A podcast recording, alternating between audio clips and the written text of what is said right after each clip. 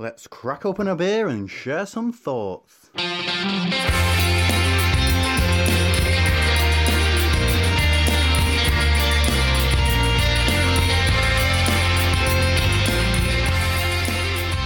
Welcome to Opinions, and we are back in your ears once again. The beer is in the glass, and we are ready to go, aren't we, mate? I have a Radler. I'm starting off nice and sensibly, Steve.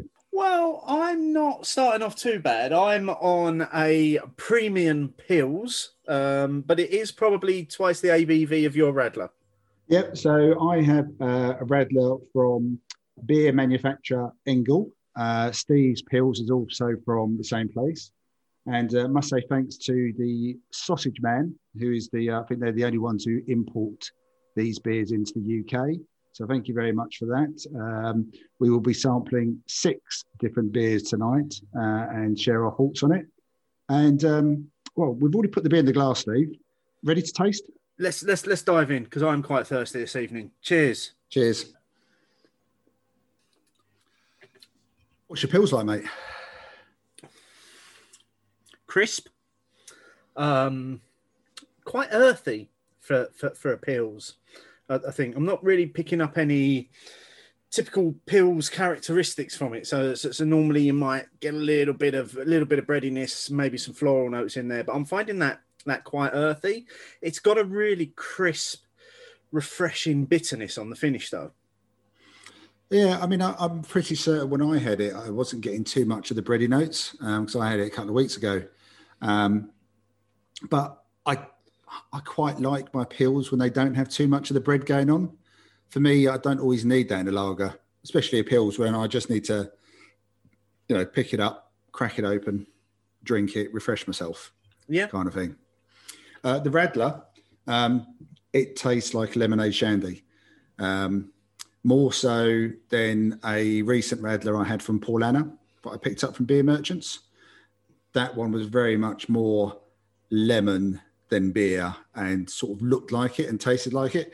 I mean, this one still looks like beer in the glass, whereas the Paulaner one definitely erred more towards the colour of the constituent fruit part. Um, a bit like the shuffle Schöfferhofer goes a bit is a bit pink in it, or mm-hmm. a bit pinkish red. It's definitely a summer afternoon, or if you, I don't know, if you don't really want to have too much on the ABV side, it would definitely tick a few boxes. Interestingly, 500 uh, milliliter bottles, screw tops. Yeah, I've I've never seen screw tops on on beer. Not ever. What? Not even from maybe the states. No. Because no. well, I've I've seen the screw caps that that still look like bottle tops, but that you can screw off. Yeah. These are more reminiscent of your 1980s lemonade bottle screw tops where they've got the, the, the sort of metal almost well almost like the, the, the, sort of top that you'd get probably on a medicine bottle as, as, yes. as well um, where it actually cracks the, the seal as, as yeah. you twist it and I've, I've never never seen that on on on, on a beer before yeah it'd be interesting to know how many more are out there because it's definitely very uncommon to see over here um, but what I would say, because I thought about it and I thought, hmm, I wonder if it'll affect the carbonation at all. But I'd have to say the first three beers I sampled, I didn't notice any discernible difference.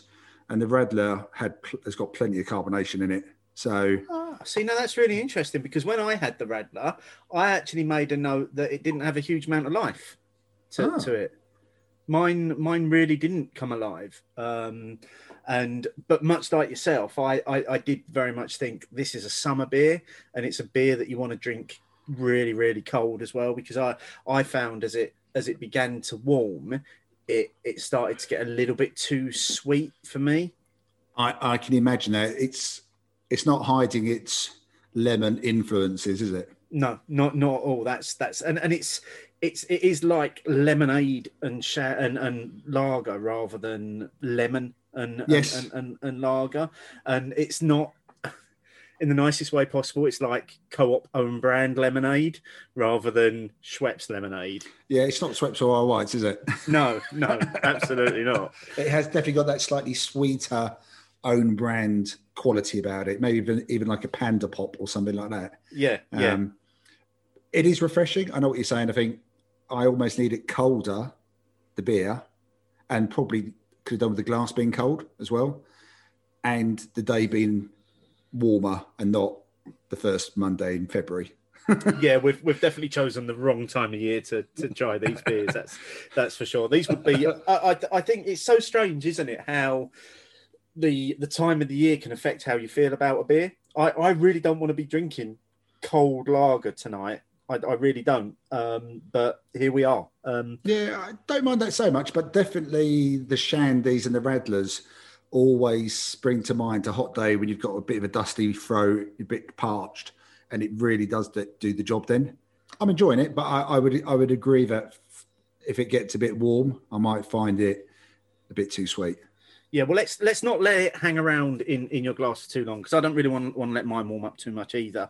Um, we've got a really interesting show tonight, and, and and I love it when we, we do these shows. And this was something that I think we promised that the in, in our end of year show for, for last year that we would would have a look at revisiting again. We're going to be doing another one of our fantasy themes this week, and this was suggested by friend of the show, Paul at UNRCD, and this is basically the fantasy six pack. So um, six beers, small pack only. What does your six pack look like? Now, we're, we're going to come on later on to some of our listener suggestions and, and also what we're calling the ultimate ultimate six pack in, in terms of collating all of those listener suggestions. But you and I are going to do our six packs throughout the show, aren't, aren't we? So we're going to yep. do we're going to do two now two in the middle and, and, and, and two at the end because we, we, we, we thought that way we get to kind of spread this out throughout the show and, and we get to enjoy it. And also our picks then don't necessarily trample all over what our, our listeners have put forward as well. Yeah, no, exactly. And also, you know, we may have a bit of back and forth when we're talking about about the beers and to do that for 12 different beers in one hit just seemed a bit much anyway. Yeah. Um, and it's worked before spreading these fantasy choices throughout the show. Without further ado, um, let's get into our picks. Now, I know independently of each other, we've both chosen a bit of a theme for, for our six packs. So as I'm talking, I'm now going to hand over to you and say, right, Martin, what's what's your theme and what's your first beer that, that's going into your fantasy six pack? A bit of rationale and background to the theme. So we, we went back and forth about this a few times, and I started various lists, um, which I'm not going to reveal what those lists are because I feel that the fantasy options will be available for future shows and recordings anyway. Um, I decided to let someone else tempt me. And by someone else, I used one of those beer books that you have on the shelf that someone bought for you a few years ago my inspiration 1000 beers you must try before you die. Excellent book. I've, I've got that as well. It's a chunky book uh, edited by adrian tierney jones. But rather than going through the whole book which anyone who knows this book there's a lot of pages in this book given there's a thousand and one beers um, i went for the speciality section or what they class as a speciality section to at least give me a bit of a confined and then within that it was only beers i hadn't tried before so this fantasy six pack is all new beers to me. Really interesting because mine is the complete opposite. So, so, so my theme is all about time and place and and reliving a particular time and place for each of the beers that I've got in in my six pack. One of my options would have been very similar to that, Steve. So I'm actually quite glad I haven't gone down a, a, a same sort of route. Um, so yeah, I, I, I decided to let someone else's words tempt me to place it into my fantasy six pack. Love it. So absolutely love it. Yeah. I've, I've made it as we do. I've made a list. It's on Untappd. Um, so I'm going to go rather than in the book order. I'm going to go in ABV, Makes starting sense. with the lowest, yeah. which is pretty much how we would probably drink our beers if we were sitting here now. Anyway, beer number one, Cantillon Louis Pepe Framboise. Uh, like a lot of Cantillon beers, this is a 5%. It is a lambic. Um, the framboise, the raspberries. And th- I, I, did have to double check because obviously I have drunk quite a bit of Cantillon over the years and having visited the brewery four times now as well. I'm, so I'm quite partial to it. But I had a look on Untappd, and apparently I've never checked it in, so therefore I've never had it. And if it's pre 2013, I probably can't remember it anyway. So it's it's one which you know I, I always felt I should have a Cantillon in there, and it was quite handy. But Cantillon beers appeared quite a lot in the speciality section, and five percent, quite a sensible ABV as well. Nice little starter. I do like that that that style of beer anyway. I mean, you know, you know, and uh, people who listen to the show will know that I've mentioned Cantillon a few times. You know, I think they were my brewery tap room with Kernel, if I remember, the, almost like a fancy tap room if I could choose two places. Um, so yeah, I've got beer number one, Louis Pepe Framboise from Brasserie Cantillon. Interesting choice, and it's interesting you say that um, obviously you've mentioned Cantillon a few times because I think I think listeners, if anybody wants to play bingo throughout this show and, and ticking off what they think we're going to be saying, that that's probably probably one, probably one of the bingo choices that you can go for. Um, so, certainly, my first beer in in, in my six pack uh, will will be a bingo choice and will probably come as no surprise to anyone. So I've decided to go in um, reverse date order. So I'm going to go most recent beers first, going back to the, the older beers that I want to see featuring in my six pack. So my, my first entry is um, not that we need a reminder of, of 2020, but I wanted a reminder of some of the good that came out of 2020. And I wanted a beer that, if it's in my six pack and I'm going to be able to go to over and over again, is an absolute smasher, an absolute crusher no surprise to anyone, Elusive Brew Oregon Trail is, is, is the first beer in my six pack. Bingo.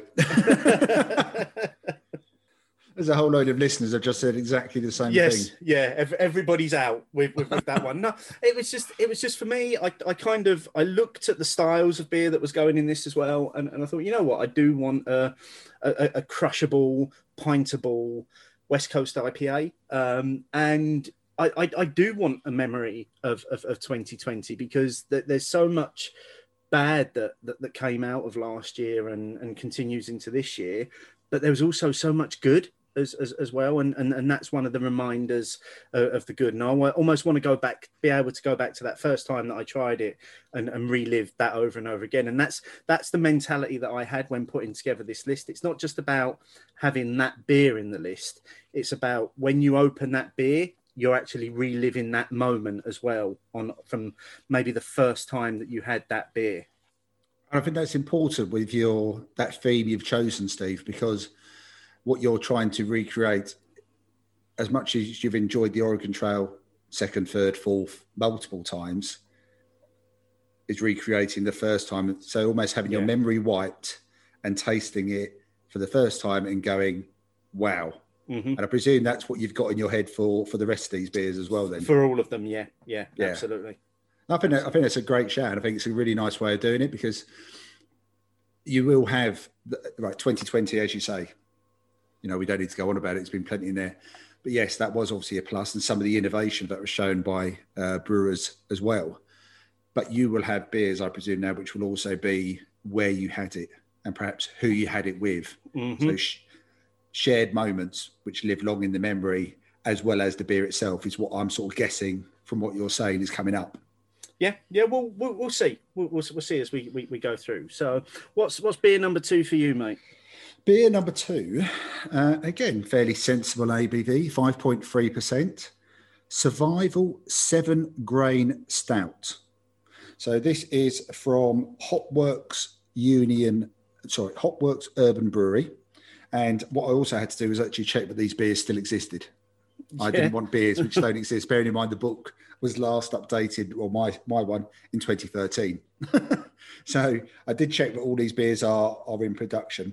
Um, so you know, that again, I'm using what's in the book to tempt me.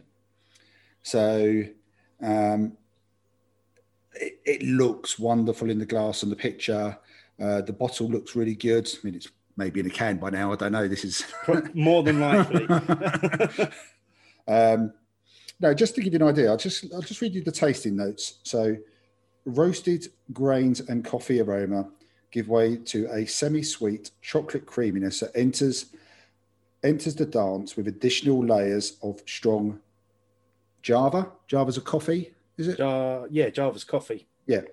Uh, it ends with a clean, smooth finish and a slight suggestion of pleasant bitterness that leaves you wanting more.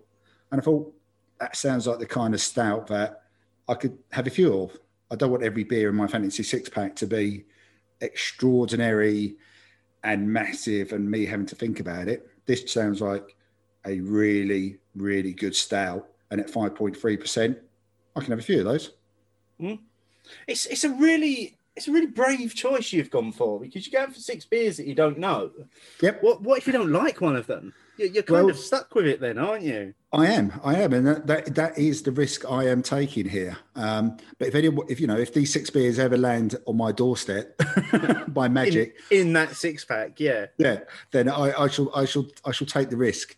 So, your second beer, Steve. Uh, my second beer is I'm going to get straight into this one. It is Dupont uh, avec les Bons Voeux.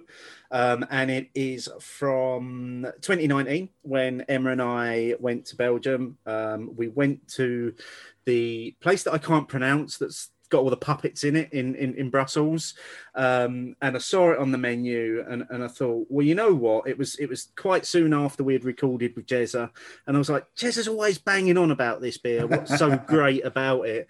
Ordered a bottle of it, and that first sip of it, I just instantly fell in love with with, with this beer. Um, those kind of rich, peppery notes that it has.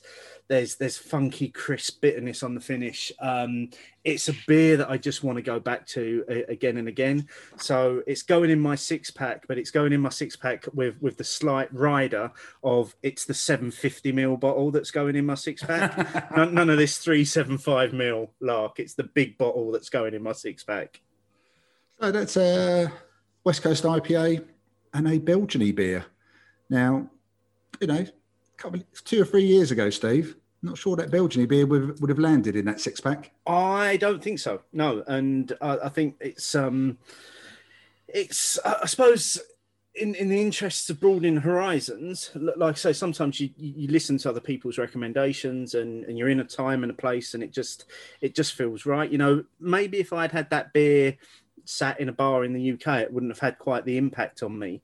But being sat in this wonderful bar in Brussels, surrounded by creepy puppets staring at you after kind of the best part of a day traveling to get there as well, it, it, was just perfect refreshment. And you know it's it's a beer that since then i've just gone back to again and again. And I, I, absolutely love it. So yeah that's one that i want want to be able to have in my six pack to, to revisit over and over again yeah, it's it is a cracking beer, and I also think, um, like you say, shortly after we'd done the show with Jezza as well, so you're feeling a little bit more inspired, perhaps. You know that he rates this beer massively. Um, so, yeah, what's what strength is it, Steve? Remind me. It's nine point six. It's it's almost like I think I think the only way I can describe it is like an imperial saison. Because it's a very deceptive one, though, isn't it? Because that Oh, it doesn't taste it. That nine percent plus is really well hidden because of everything else that's going on in that beer. So, okay, we've got crushable West Coast, and we're using crushable uh, still over five percent and nine percent plus Belgiany. Yeah, it's a, it's a great start. It's, it's, it's, it's a great start. It's a cracking start. You might not remember the last four beers you had in your fantasy six pack, but I look forward to picks three and four later in the show. Yeah, and and what we'll do at the end of the show, we'll we will just run through our six again, so so people don't have to kind of remember what they are through the show. So until we come back to our next picks on the fantasy six pack, what standout beers have we been drinking since the last show, mate? Any anything that you've had that you want to talk about? Yeah, I've discovered Yonder. Yonder Brewing in Somerset. Okay, uh, these are foragers. Yes, no, that or that's traditionally, well, that's how they started up. Right. And okay. My my first experience of them a couple of years ago at a beer uh, a beer festival was very much in that sort of funky, foraged kind of character beer. However, um, I must have mentioned Yonder in the vicinity of my phone at some point because Yonder adverts kept on springing up on my social media after that and um, I noticed they were doing um, some six pack offers, uh, free six packs for the price of two. And I thought, okay, looked at the prices, asked a few questions of our bottle share friends, and everyone seemed, you know, fairly comfortable about Yonder so far. Um, but I didn't go for anything particularly wild and wacky. The, these ones in the 440 cans. So they had a, an English bitter, a Helles, and a um, more of a farmhouse type of beer. But the two that I want to talk about, the bitter and the Helles. Uh, the bitter is at 3.8%. Really nice. Still had a nice malty backbone, but it, w- it was still quite flavoursome. There was definitely a lot more uh, aroma and flavour coming from the hops than maybe you'd expect in an English bitter. It felt very much like a modern, modern bitter made for a, made for the 21st century. And the Yonder Cool Box, the 3.5% Helles, crushable. And at 3.5%, they had packed bags of flavour into that as well. But there was no funky notes coming out. The same with the bitter and I haven't looked uh, too much into what they've uh, used to make either of these beers, but I don't think you would associate either of those beers with a brew that definitely started off as foragers. And I'm pretty certain born out of wild beer, or some one or two of them who used to work at wild beer. It's the same neck of the woods, isn't it? Um, I was pretty pleased actually because I again took a bit of a punt, haven't tried them before, and um, you know under four percent, basically a bitter and a lager it was nice. Nice cans. Been good. Although one of the cans, the bitter, and I think you mentioned it a little bit recently, Steve, when we were chatting. Just a bit too full that can was a couple of yeah, times. I'm I'm getting a bit fed up with cans that are over full because they, they just go everywhere. There's nothing Yeah. you can do to stop it from happening. No, th- this can has been just sitting in the fridge all day, so it hasn't like it's been rolled around and thrown about. Uh, opened it, and it wasn't like loads came out, but enough came out. But I was thinking, oh, got to clean up now. Yeah. Um, so yeah, I, I, Yonder was good, and um, also dived into the into the uh, cellar over the weekend, and had the Wild Beer Jambo. The Oh, how was that? It was 2017 vintage, and it was amazing. It's into my beer of the year contenders, even though it's a beer from four years ago. Mm. Um, it's the 8.5% version. It was, there was no hint of alcohol really in this beer. There was no burn, no nothing. It was just like having raspberries dunked in liquid dark chocolate. That's the best way I can describe it. But without it being, bear in mind, 750 bottle, and I was sharing with Michelle, but for whatever reason, she wasn't getting on with it. So I did have a large percentage of that 750 bottle, but it never got sweet or sickly either. So yeah, that was tasting, cracking. It's one of those things though. Now I've had it, that's it. Yeah, you can't have it again. It's gone. Yeah. I have no further Jambo 2017s. I don't know whether I picked the right time to have it, but four years on seems quite a while. Um, if you have got a 2017 and you are tempted, then it is tasting absolutely fantastic at the moment. That was just glorious. Mm. It was a lovely beer on a on a sat on the Saturday, I think early evening when it was just starting to get dark and it was still peeing it down outside. Bit of a war, bit of a cuddle, a warm cuddle from Nice. the wild beer. Nice, very nice. So, what about yourself? Anything anything leaping out at you? Um, yeah, a couple. First one I'm going to mention is a is a bit of a revisit. Um, for, for some reason, I just I just really really fancied trying this beer again, and and that's Dark Stars Revelation, which um is, Oh, is a beer that I haven't had for a while, and and, and I saw it on on on the shelf, and I was like, you know what, I'm, I'm I, I wanna I'm gonna I'm gonna have that. I'm gonna try that again. And it's it's just as just as wonderful as I remember it being. Um, you, you know, proper proper malty, biscuity, full on citrus hops, lovely earthy bit of finish. Just just a real delight to to go back and revisit a beer that I literally haven't had. I think it was about three years ago since since I last had it. Um, really, really tasty stuff. Really enjoyed enjoyed that. Oh, excellent! Uh, it is. Quite, you are right. It is quite nice to do that revisit sometimes after such a long time, but equally to then find that the beer is still very pleasing. Yeah, yeah, because obviously there's always that kind of worry that, well, it's mass produced for supermarkets. This is post Fuller's uh, Asahi takeover. Is it still going to be the same beer that I remember? And it, it was, um, but again, it instantly prompted a load of people on, on, on Twitter just to really upset me by by saying, "Oh, that beer is wonderful on cask," and and yes, Revelation on cask is is an absolute beautiful beer. It, it really Yeah. is. Can't deny that. And, you know, uh, they've often, you know, I think that would be definitely something that people would say about a lot of the beers from Dark Star. But Revelation, right up there as a, as a quality cask beer. Yeah. Um, you'd have to put it on your list of something to uh, get hold of. But again, even in the Fuller's pubs in London, they tended to only have Hophead most yeah, of the time. it's not one that you really see that much. That's that's that's the thing. But still, it's, it's nice to know that the bottles are, are still tasting fairly decent. So so I did enjoy that. Now now the rest of my um my shout outs this this week are, are again probably going to be a, a little bit surprising in in the same sort of vein that that you mentioned about what one of my six pack picks with the uh, with the Bons Voeux. Um, first one I want to mention are Devotion who are a new brewery that are just on the Essex Suffolk border. I think they're over in Suffolk. Uh, they're inhabiting an old pub, which I believe was called the Fox, and I think Devotion translates to the Fox. Um, who are basically producing small batch Belgian style beers. Now they've currently got four available. They've got the the, the blonde, double, triple, and, and quad, and, and they're only available to buy at the moment through Beautiful Beers in in Bury, which is a uh, a small specialist uh, beer shop, but they do have an online presence as well. Now I, I bought them uh, back in October, I, I think it was. I, I bought two of each, uh, and we had them we had them fresh back in October, and they weren't great.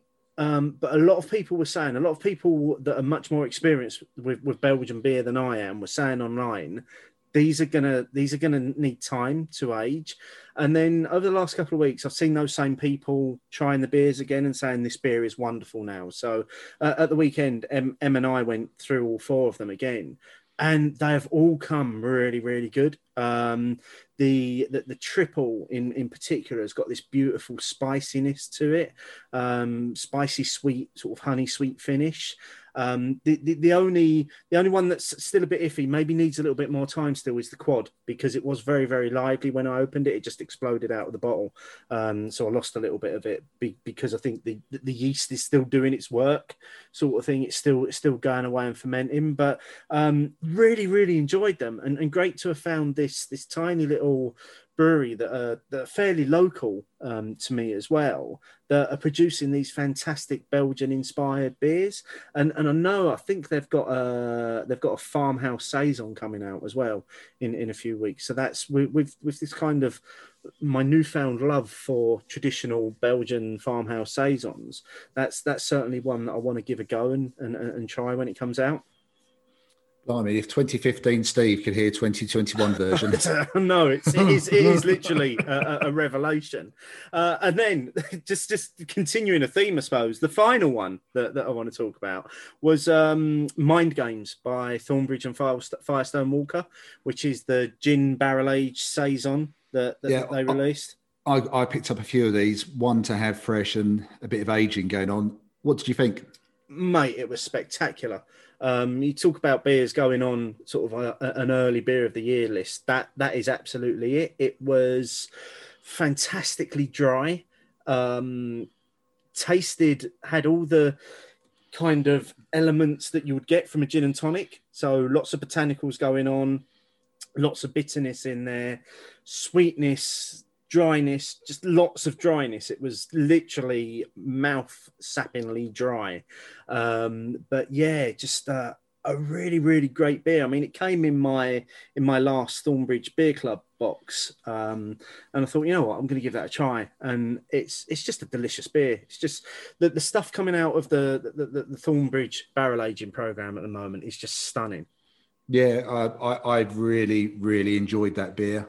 Um, and I had this this sort of feeling about, um, you know, Thornbridge, because they've been around in craft beer terms for a long time now, sometimes get overlooked. And especially because we know that their beers are always solid. You know, they rarely disappoint if you're talking about their staples. And even when they bring out their different pale ales and, and lighter versions, you, you'll trust them Mm. but some of the other stuff they've been ch- chucking out, and especially in that I see in your your Thornbridge Beer Club box and stuff like that, there is a lot else that they produce that perhaps doesn't quite grab the headlines as it would do for someone else doing it. Yeah, yeah. Uh, that um, I mean, yeah, that one in particular, that that Mind Games was just outstanding. Just just an in, an incredible piece of brewing that that is, and the, the way that they've used the the gin barrels to impart the flavors and the characteristics of gin into that beer as well. Absolutely brilliant. Yeah, I mean, did you just get the one in your box? I did, yes, but I also got um, the the the big Mother's Ruin that they've just done, which I think is a uh, I think that's a golden ale that's been aged in um, gin barrels as, as Oh, well. right. But I'm I'm holding on to that one. It's big 750 ml bottle. It's like like the serpent bottle shape, um, but I'm holding on to that one until the summer because I think that's one that deserves a a, a hot day to, to be enjoyed on. Oh, that that one that that definitely sounds interesting. That one. Just one more thing to mention. Uh, as folks are listening to this show, we would have had our sixth birthday virtual bottle share um, this past Tuesday, and we uh, we haven't done it as we record, but we're really excited about what we've got coming up for this, aren't we? One of the uh, bottle shops in Chelmsford, Hopsters, run by uh, our friend Ollie, has decided to pick and curate a box for us. Six beers. He has delivered them, and they are all wrapped and numbered as well. Um, I think we we sort of give a bit of a fee, thing of thirty pounds, so work within that budget, and um, all we literally have to do is turn on our computer, connect to Zoom, and Ollie will take us through the beers. Yeah, it's it's it's great because normally um, listeners might know that normally when we do our birthday bottle shares at the Owl House, we normally rather than bringing beers for that bottle share, we normally buy all the beers from the Owl House as a thank you for them hosting us throughout the year. Obviously, we've not been able to do that this year, and because they're not offering takeaways either, we, we've not been able to buy the beers from there for it, which I think probably would, would have been our first Yeah. option if we could have done. Um, but we still wanted to almost partner up with a local business, and Hopsters were the obvious one. And yeah, Ollie's been great, and I, I'm really, really looking forward to this. So, um, folks probably would have seen the the, the the carnage and fallout on Twitter by now, but uh, it, it's it's one for us. We're kind of we're kind of talking about something that hasn't happened yet, although like it has. Um, but we are looking forward to it, and I've got no, I've got no doubt it'll be a cracking evening. It's a shame it like it's not in person, but I am still really pleased that there's going to be ten of us or so enjoying beer, all the same beers together at the same time through the uh, technological wizardry of Zoom. I think it's going to be excellent. Yeah, which is something we haven't done yet. We've we've we generally enjoy one or two beers the same on on bottle share, but this is going to be every beer we're going to be drinking at the same time. So it is actually going to be like a, a bottle share, and it's going to be great. So, massive thanks to, to to Ollie for sorting that out, and um, yeah, really really looking forward to it. Right then, let's um, because the beer is running out rapidly, so let's uh, get through this week's news. First up, we've still got no news on when anything may reopen, not just pubs and bars, but life itself. Um, and as a result of that, we've seen a huge number of cancellations this this last couple of weeks, haven't we? So, uh, first one was um, Glastonbury have, have announced that they've been postponed. Great British Beer Festival have cancelled. So, so we thought, well, we're as big as both of those events, so we should probably actually postpone the summer sesh uh, again this year. It's it's not something that we've thought about lightly, but realistically, um, I don't think hospitality is going to be ready for pub crawls in June. I, I, I really don't. Yeah, I I I, I think that um, we bounced back about this pretty much since the turn of the year, and um, things haven't really changed. Things haven't really improved enough for everyone to feel comfortable. I also wouldn't want people booking, feeling they should be booking some travel or accommodation, um, and then having to go through the pain of refunds. Um, and like you say, Steve, I don't think it might be a while before pub crawls come back Yeah, as well, um, which is essentially what our summer sesh and our crimbo crawls have been. It is a pub crawl by by any other name. that's what it's Um, about. Yeah, Yeah. So yeah, it will still be Birmingham, but it will be summer 2022 now. Pro- probably, yeah. Hopefully, yes. Well, yeah, oh, actually, yes. yeah, I wouldn't. I wouldn't want to think that we're, we're we're putting it off another year. But in place of that, um, we can't just let it pass uh, again without doing something. So we are once again taking the summer sesh online. Um, we're bringing it forward a, a, little bit. So we're going to do it at the beginning of May. We're looking at the 7th, 8th, and 9th of May. And yes, you heard that right. That's three days. Seventh, um, eighth, and ninth. How many sessions have we planned, Steve? Over the course of those three days, we are planning eight different sessions that you'll be able to get involved in. Now, we're not quite ready to go live with all of the details about all of those sessions yet. We just wanted to give uh, you all a heads up in terms of the date so you can get it in your diary. And we will have some more information for you towards the end of March, beginning to April, about what the eight sessions are going to look like, how you can go about booking those. And also, we are talking again to uh, a local local supplier to us about potentially putting together a box of beer that you can buy so that if you're on a session, you can be drinking some of the same beers as as, as other people. Um, so lots of planning going on, um, but that's as much information as we can give you about it at the moment. Yeah, all I'm going to add is the planning involves Steve having an idea and a spreadsheet. that's, that's, that's how most things end up happening, mate. It, yeah, it really is. I'm very excited about some of the possible possible plans that if our people and their people get it all on, this could be something really quite special. Still never going to be as good as in person. We acknowledge that. No, but um, it's the best that we can offer for, for, for, now for you folks, our listeners, um, because yeah, we, so, we still want to see your smiling faces on on, yeah, on the screen. Definitely, and we've had so much fun on all the other virtual sessions we've done. So I've got no doubt this will be no different. Just maybe a little bit more ambitious. Yes, yeah, but so so keep an ear out for more information about that.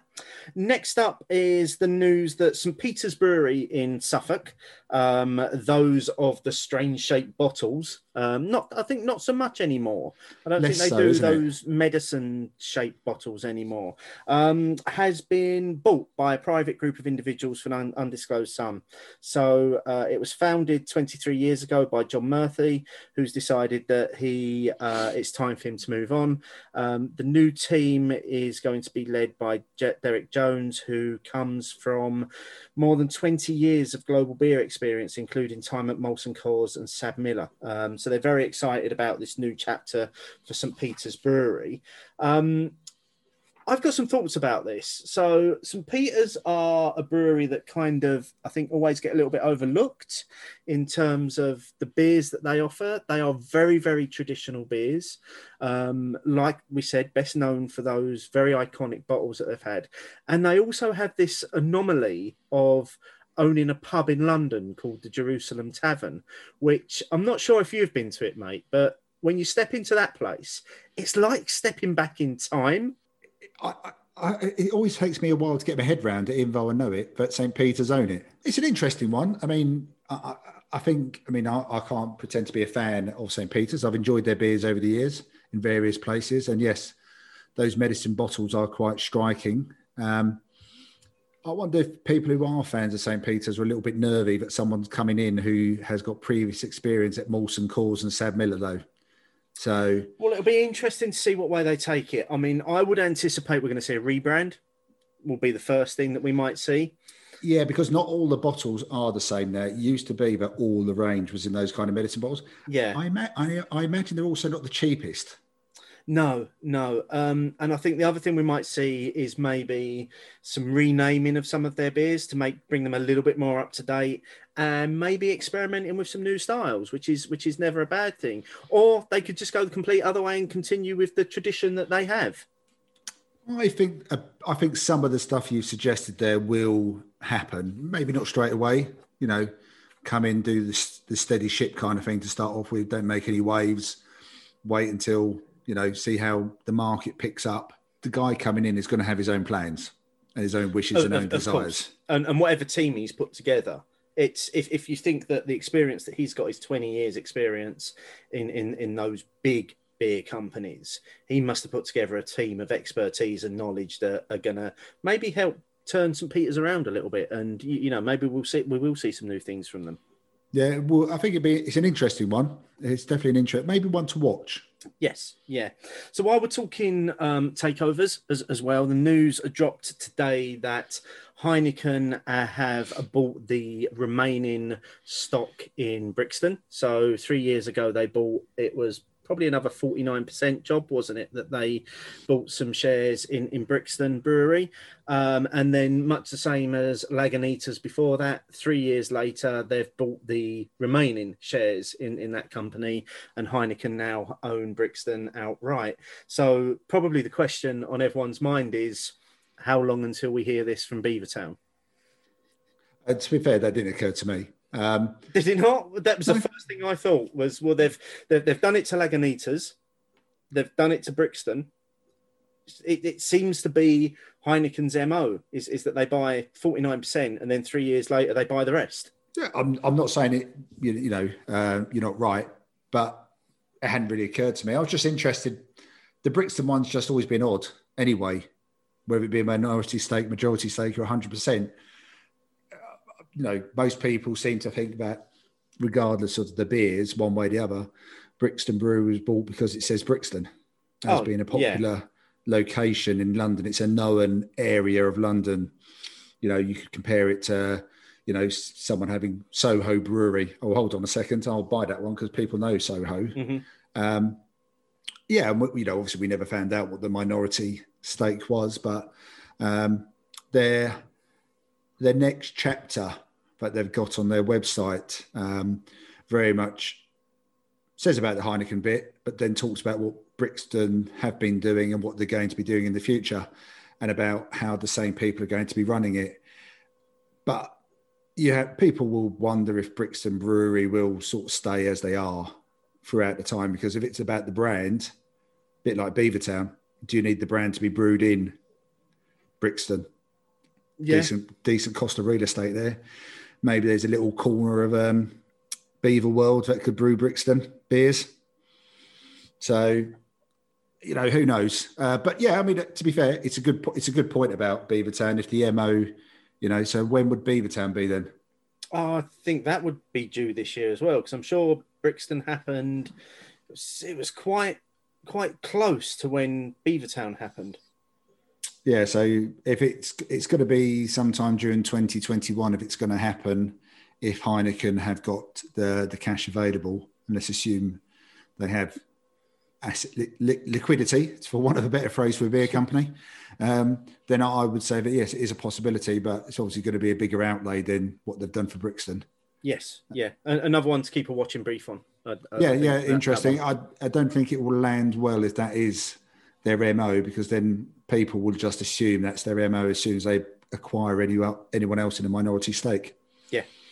Suspicions and hackles will raise straight away, won't they? Mhm. Yeah, yeah. Um, th- there is a lot of news this week, so bear, bear with us. Um, next up is the story that Belgium now only has five Trappist breweries permitted to carry the authentic Trappist product logo. And this was after um, news that no monks n- now live at, is it Achel or Achel Abbey? um, and and therefore because it doesn't meet the requirements of being the production being overseen by monks, it can no longer call itself a Trappist product. Yes, it loses the uh, the accreditation, isn't it? I suppose. Yes, yeah, yeah. So Um, does that mean the beers are going, or does it just mean they've lost the accreditation? I think the beers are staying, um, but they just can't call themselves Trappist beers anymore. So I, I assume they'll just revert to being called Abbey beers. Yeah, I mean, if I'm being honest, um, when I go through my head about Trappist breweries, that probably would have been the last one I would have been able It's, to name. it's kind of the forgotten one, isn't it? A, a, Yeah. a little bit. That and the one in Italy. Yeah. Um, next up, we've got the news that um, Aldi are selling off beer that's been made by 13 breweries, which should have gone into pubs and, and therefore consequently would have gone to waste. So they're saying that this is part of their commitment to supporting British suppliers. Uh, some of the beers that they're featuring as part of this are Hall and Woodhouse Tanglefoot, Harbour Brewing Puffin Tears, Hook Newton, Hook Norton Old Hooky, Marston's Warsteiner, Shepherd Neame Spitfire Gold, St Peter's Best Bitter, Thornbridge Shelby, and West Berkshire Brewery Snake Oil. Now, this is a different snake oil to what we've drunk in the past. Yeah. It's Um, a couple of ABVs lower.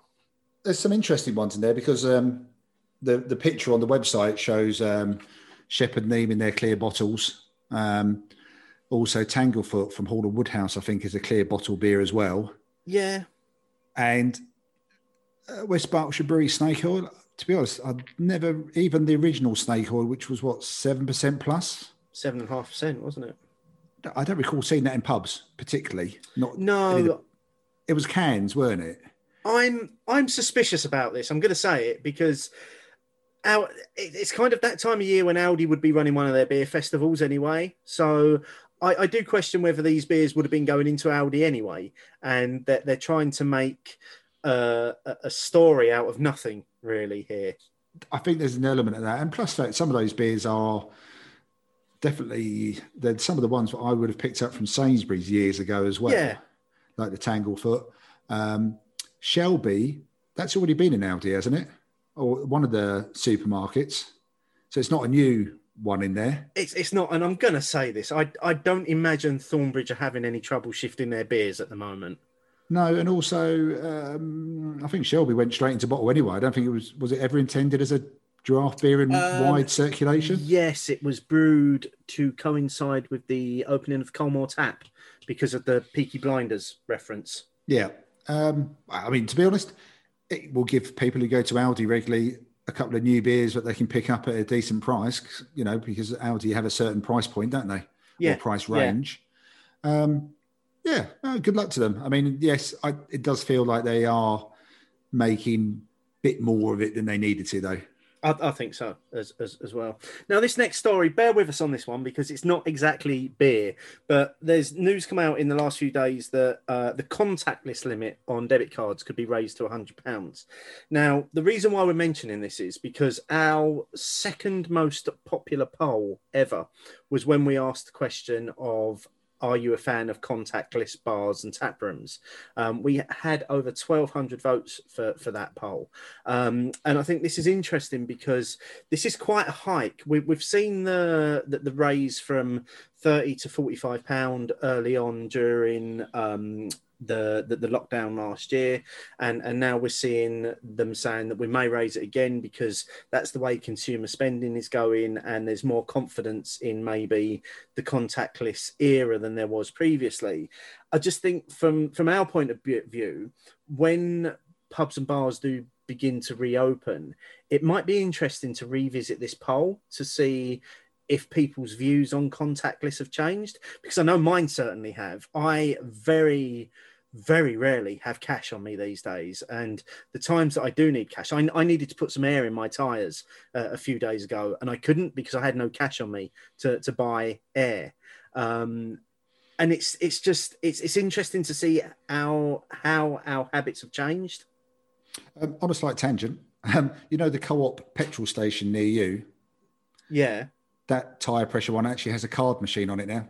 Yes there are a couple that have now got card machines and and even that because that's that's a 50p purchase that that you're making Yeah. and and before lots of places wouldn't even accept anything I under a fiver. Fiver. Yeah, definitely. I agree with you. And I think it may change people's views about about it. Hundred pound is a bit of a hike.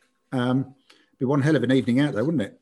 If you were just drinking beer and you can do the contactless up to hundred, dangerous, dangerous Yes. times, mate. and that's that's the thing relating that to beer it could be very dangerous yeah, because oh, you right. just tap tap tap, Tap, yeah tap.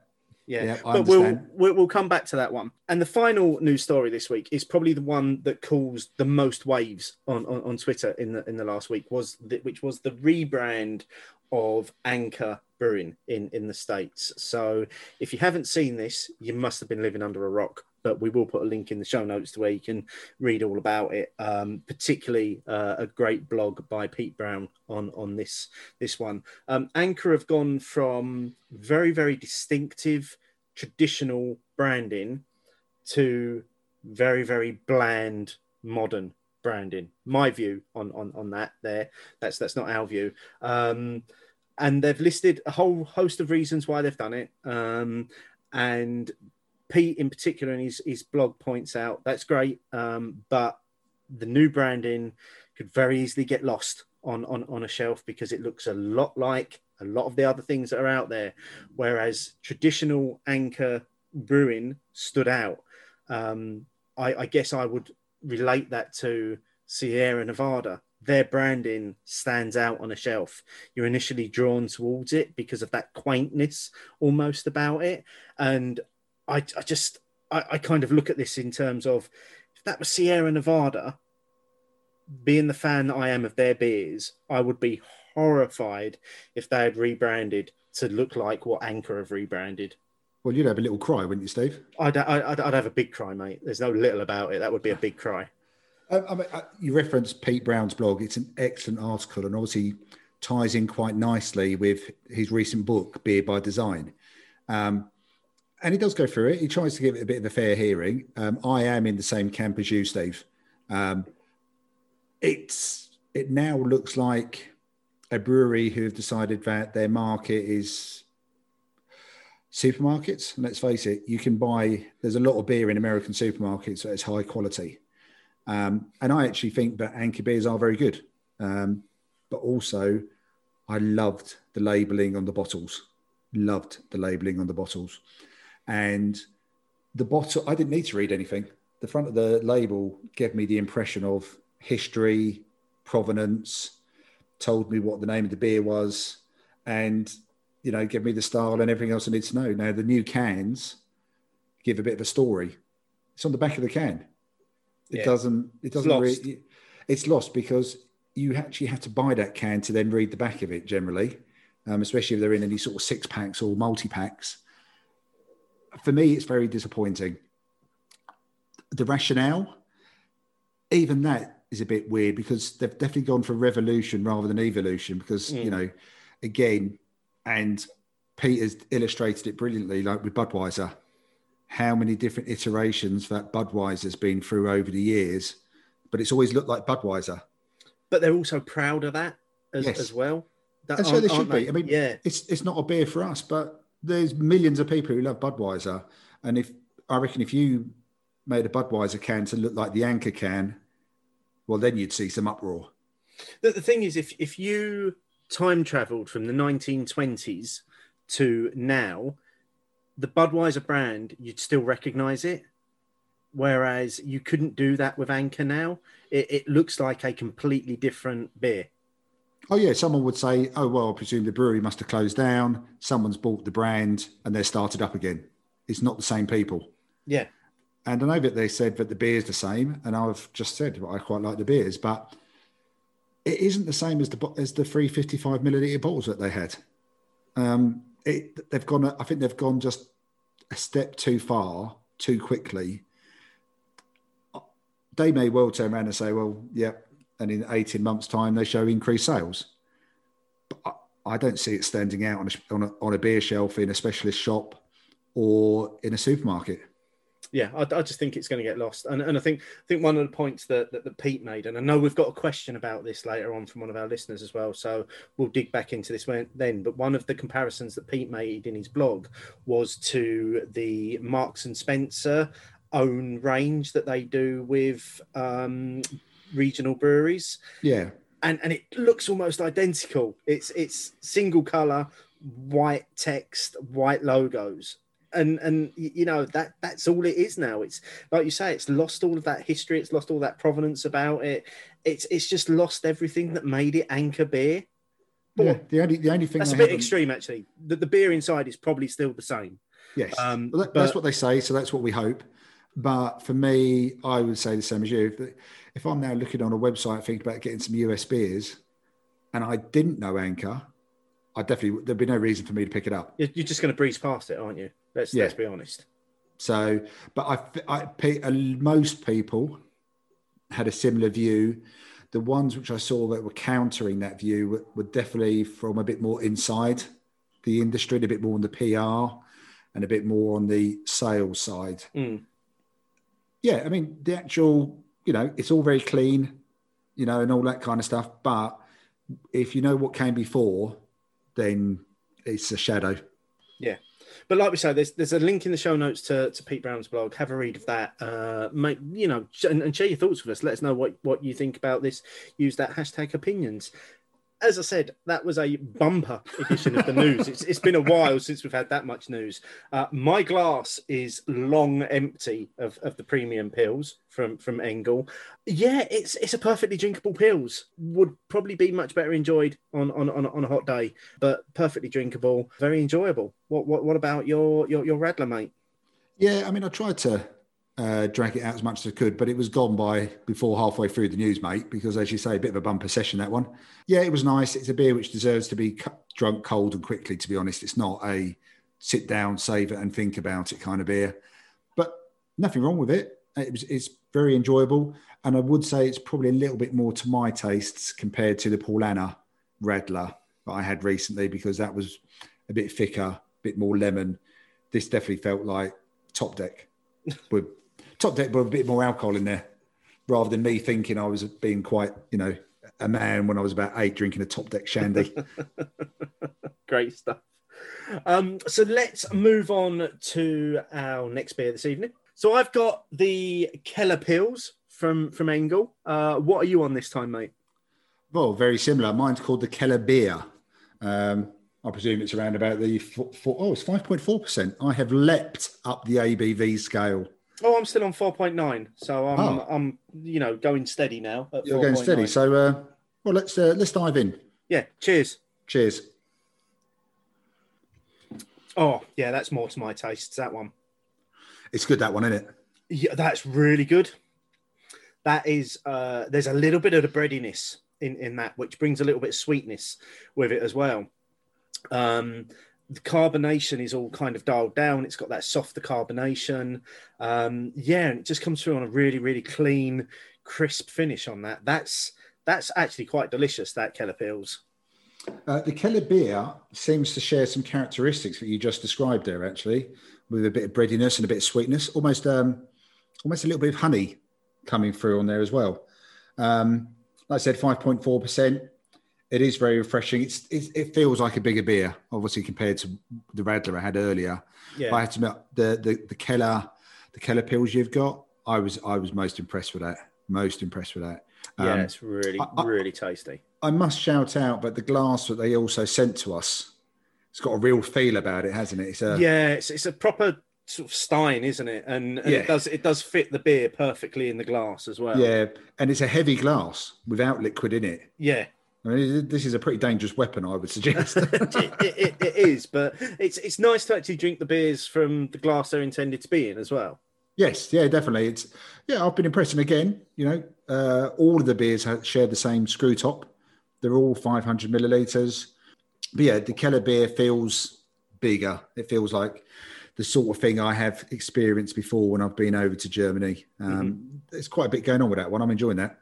So while we're enjoying those, let's get into this week's questions. Opinions, opinions, opinions, opinions. So, first of all, uh, the poll that we're not going to feature tonight was the one that we ran this uh, past weekend, which simply asked Is there a single beer that has had the biggest impact on your beer journey?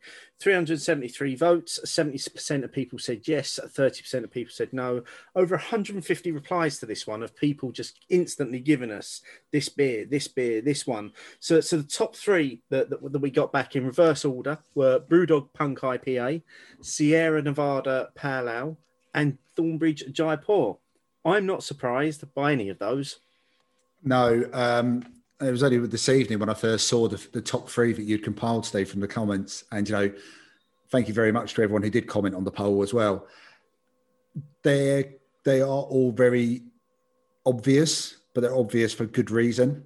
You know, especially punk IPA in its day. Forget about what people think about it now, and opinions differ uh, quite widely on that. But I would suggest that Jaipur is probably my the biggest impact on my beer journey back in 20, 2011.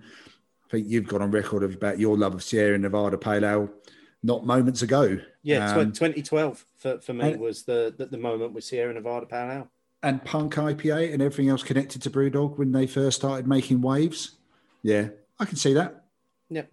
And there, there are two comments that, that that sum this poll up perfectly. So as I say, won't be able to cover all of the comments on this one because because isn't this isn't the one we're featuring tonight. But if you do want to see all of the comments, there is a link in the show notes to the question. You can click through on that and have a read through. But but these two comments I think really sum it up. So first up from Simple Things at ST Fermentations was about to vote yes and then thought, ah, what about and oh and um so I had to vote no which I, which I think a lot of people probably found themselves in in that situation that they couldn't pinpoint a single beer. Um, but then this one for me really really nails it. And this is from Hollybush at Hollybush Beer, Thornbridge Jaipur. It was like going from drinking in black and white to full HD color. And I think you could probably insert any beer in there rather than it specifically being Thornbridge Jaipur. But Yeah. I think that that quote in particular really really summed that up nicely. Yeah, no, it is a lovely quote, but I also do appreciate uh, the simple things fermentations quote as well. Yeah, a, a, a, a tough one to actually nail down. Now, coming on to the main thing that, that we're talking about this week, which is back to the fantasy six pack and looking at what some of our listeners would pick. So, obviously, we asked the question. Uh, there was no poll attached to this one. We simply asked which beers would you pick. Um, this question in particular had over 700 engagements to it when, when we put it up on Twitter. We had over 80 replies to it. Um, the most suggested breweries across all of the replies that we had were the Kernel, who had 11 different beers, and Cloudwater, who had eight different beers. And to be fair, from those eight different beers, I think six of them were six different versions of their original versions of their dippers that they, that they tried um, back in sort of 2015, 16, 17. Doesn't So- surprise me. People have their favourites. Yeah. So before we dive into uh, the listeners and, and and their picks, let's go back to our picks. So let's look at beers number three and four for us. Um, shall I go first? Yeah, I was gonna say, this time. What's your What's your third choice for your fantasy six pack, Steve? Okay, so still going back, uh, just a reminder that mine are all about time and place, and and that first time you drank a beer and the experience that you had with it. Um, I'm going back in date order, so I'm back to 2018 now, and I am once again enjoying a beer from Beavertown called Heavy Lord, which ended up being our both of our beers Yeah. of the year that that year without knowing we had both picked that one. Um, it's uh, imperial stout that barrel aged imperial stout, which I think they did with three Floyds from America. Um, that is thick and it is sumptuous and it is delicious and it's delightful and it's got better every time I've had the delight to try that beer and I've still got one bottle of it in my cellar. Just remember the first time I drank it, just sitting back and going, whoa, that is so good. That is so complex. There is so much going on in that beer. It's it's an absolute delight to drink it. And for, for me, I, I kind of needed a big beer in my six pack as well. It's a big beer. It is a big beer. It's what 13, 14% as well, isn't it? It's, it's not a small beer. Um, but yeah, I- that that's going into my six pack as, as kind of my my imperial stout entry, I guess. It's a beautiful looking bottle as well. Um, Yeah. And yes, coincidentally, yes, we did have it. It's the same same beer of the year that year. I had mine on a hot summer's day, sitting outside the Beavertown tap room in Tottenham. Um, completely the wrong time of year to sit there and drink that beer, and I still had the same reaction as you, going, "Bloody hell, really?" Um, yeah, cracking choice there, Steve. Cracking choice. If you're drinking these beers in the order you've described them, you're not getting to four, five, and six, mate.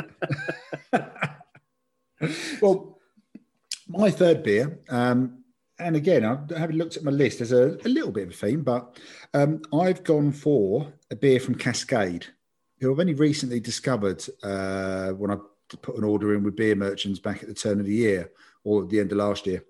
Um, this is their Kriek Ale, so cherries. Uh, it's 8.1%. And for those who don't know, I'm sure most people are, you know, Cascade is is based in the States. Um, I, I, like I said, I do love these style of beers.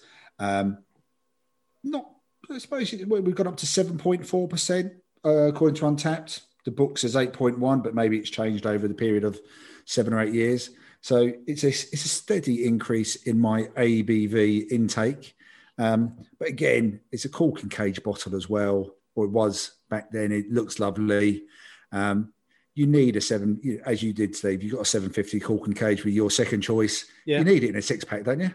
I think so. I think I think you've got to have that little bit of um, extravagance in, in your six pack, haven't you? Well, it stands out, doesn't it? It looks good as well. And hopefully, in my case, I'm hoping that the product inside that has been sold to me purely by the words on page 872 of the 1001 beers that you must try before you die, edited by ATJ. Um, but it just looks wonderful. And the descriptions of it and everything about it just sounds absolutely fantastic. So, yeah, beer, beer number three. And as you say, Steve, we will re- recap all of these anyway. So, go on then. What's the fourth one? Where are you going? Where are you going with number four? Okay, Which so journey in time. I, I've got for number four, I have a specific date for it as, as as well. So this is from the 9th of August 2016. Um, it was the first beer I had that day, and it was after I'd spent the entire day traveling to the States. Um, landed in Florida for a visit to Disneyland, went to the supermarket, found Cigar City Invasion Pale Ale on the shelf, got back to our villa, opened the can, drained it, and it was the most delightful experience that I had ever had. That beer tasted like the nectar of the gods. It was crisp and cold and refreshing, but it was hoppy, it was bitter, it was full of flavor. It was everything I had been sold about US beer and just drinking it in that moment, I was like, "Oh my god, I want to live here."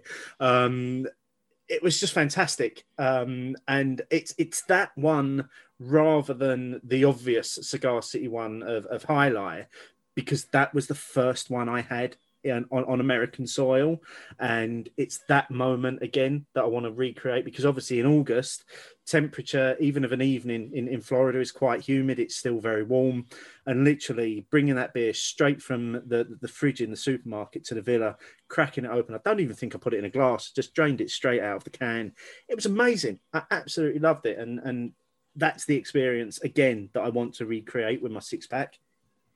Um, does sound amazing, especially the first beer, hot weather, cold beer, crisp, clean, hoppy. I mean, that ticks a lot of boxes. I presume did I presume the place where you bought it from didn't have Jai Alai. No, they did. They did. They had Jai Alai. Um, I I literally, I think we landed. Um, I was in the I was in the supermarket about ten minutes, and I already had about sixty dollars worth of beer in in my trolley. Um, hadn't even worried about food. I just went straight for the beer. Um, there was Jai Alai in there, but I was doing the sensible thing of, of going by ABV. So Cigar City Invasions five and a half percent. Um, so th- so that was the beer that I wanted to try, and I think the next beer I had after that was Jai Alai, and then I was literally like I was blown away. I was like, "Good God, this beer is amazing!" Um, it's uh, because I think that was one of the beers that I was recommended by Matt Curtis to search out when when I was in Florida was Cigar City Jai Alai, and I, I was not disappointed when when I tried that. No, um, yeah, uh, I I definitely have never been disappointed by having Jai Alai myself. But yeah, you, you've definitely got that time and place in your head as well there with that one. But I like that first choice, the first beer on US soil. Good Yeah. one. Why not? Yeah. Yeah. Um, now, this one may not be a surprise to people, but it does appear in the book. Pliny the Elder. I, I knew that'd be on your list somewhere. it may well be another bingo choice by a few people. Um, you know, it's every time I read a bit about this beer or see about it and think about it, it's, it's one of those beers which it's got such uh, a background to it, and so many people. Pliny the Elder may well be people in the States. Maybe they're Jaipur, they're Sierra Nevada, and they're Brewdog, the Pliny the Elder. 8% ABV, first brewed in, in 1999. It is a real wish of mine to try that beer. But I, I have to admit, I would be ever so grateful if a bottle of it just landed. But to go and try that at the Russian River tap room Mm, yeah. would be just absolutely perfect. And it may, and you know, it may well fall into that don't meet your heroes category. But somehow I don't think so, judging by what people have said over the past. But even though they they had these high expectations, I haven't seen many people seem let down by it. And that Pliny for president that we had last year, that Michelle managed to get for us, um, you know, and that's not the original one, but that was tasting mighty damn fine when we had it. You know, the the the West Coast IPA has made an appearance into my six pack. It took till being number four for that to happen, but it's there. Yeah, that's I've got I've got to say that's a little bucket list thing for, for me as well is is, is to go visit um, the west coast of of the states and do the Russian River tap room and and also just just go and live in Sierra Nevada for a couple of days. That that's a that's a, a big extreme, really, isn't it? To, oh. to, to go and to go and drink beer on the west, actually on the west coast of the states. On the west coast of the states, in the place, I think you would you'd probably have a bit of a wow moment when you first went in. It wouldn't be necessarily have to be wow about the setup. It'd be that wow that you've entered, knowing that in a few minutes you're going to be having that beer that you have had has had such an impact on you and that you love so much, and then you would just sit there. I think you almost take, need to take a moment. Mm. To take well, maybe, maybe, maybe there's a little, you know, maybe someone's cutting onions at that moment as well. And there's, there's, there's, there's, this water leaking out of your eyes. As you know, I, I, can I can envisage myself sitting on a bar stool, and straight away I'm already getting emotional because the concept of sitting on a bar stool, but but sitting on a bar stool in in the Sierra Nevada tap room and having a fresh pint of Sierra Nevada Pale Ale just put in front of me, I, I think I think yeah, it'd be a it'd be an onion cutting moment. That would you just sit there and admire it for a few seconds before diving straight into that, and oh, getting goosebumps well, just talking about it. Maybe mate. there's another fantasy thing there, Steve, for us without without getting too emotional. Hopefully. Yes, yes. So that's choices three and four. Uh, we will come on to our final choices a little bit later. Let's get into what some of our listeners um, suggested in terms of their fantasy six packs. So, David from DW Markham, great idea with the fantasy six pack guys. Sierra Nevada Pale Ale, Jaipur, and Augustiner Helles instantly take half the slots. Throw in a Saison DuPont, a bottle of Chimay Blue, and round things off with an Abbeydale Heaven. That's a quality six pack. I really like that six pack. There's there's quality a little bit of something for everyone there, isn't there? Yeah. And uh, from Russ Clark at Gentleman of Beer, Augustiner Helles, Fuller's ESB, Sierra, Sierra Nevada Pale, Orval, Schneider Tap Six, and Pliny. Um, so from Russ, there is oh, that's obviously Russ from Amity. Uh, the first three beers there. Hey, why not just create your own versions of those and make them in your own brewery? which is which is exactly what they did, wasn't it? Well, guess where the inspiration came from? yeah, yeah. From Ian Hay at I Hay, Chestnut Mild at the High Moon in Skidby, Spruce Saison six degrees north. Tetley was my first pub pint. McEwan's 90 shilling. Nubu brewed by Brew York, and Grimbergen Blonde, all for nostalgic reasons. From James Martin at Jim underscore Lancashire, Cain's Bitter at the Wheat Sheaf via Bell Service in Knotty Ash in the 90s, Jennings Bitter at the Roscoe Head in Liverpool in the 90s, Theakston's Best at the Black Bull in Penwortham, Black Sheep at the Victoria Arms in Leyburn, Hetton Pale at the Craven Arms in Appletree Wick, and Harvey's Sussex Best at the Cricketers Arms in Brighton. So somebody going for sort of places as well that, that that mean something to them for those beers. Oh yeah, definitely. That was definitely a bit more outside of the small pack, six pack, but I love um, the nostalgia behind it as well. Love that. Um, from your boy Rob Edwards, six pack of Odell IPA done. And in case anyone wondered, yes, that is definitely Rob's favourite beer or one of, but he's definitely referenced that more than once in the past. Yes, yeah. And from Jezza, who we have mentioned at Bons Voeux, has anyone else said they'd go for six bottles of Avec Le Bons Voeux, 75 centilitres, of course? Well, not till now, Jezza. No, but I, have got one, but but yes, and, and again, it, it has to be the 75 the, the 75 centilitres one or the 70 if you're going to go if you're to go in go in properly mate exactly uh, from Wim Fandangle at Wim Fandangle. This is my IPA Happy Memories box. So, Meantime IPA, 750ml bottle from around 2010. Dark Star Green Hop from around 2012, Stone Enjoy By Second 14 from 2014, Cloudwater Dipper version 3 from 2016, Leeds Manchester Newcastle by North Track and Wylam from 2018, and Burning Sky Indecision Time Nelson from 2020. From J at JZ1878, Green Duck Blonde, Smooth Criminal and Forged, Punk IPA, Jaipur and Flying Dog Doggy Style. Half nostalgia, half local greatness. Some fantastic choices coming up. And just go back to uh, Wim Fandangle.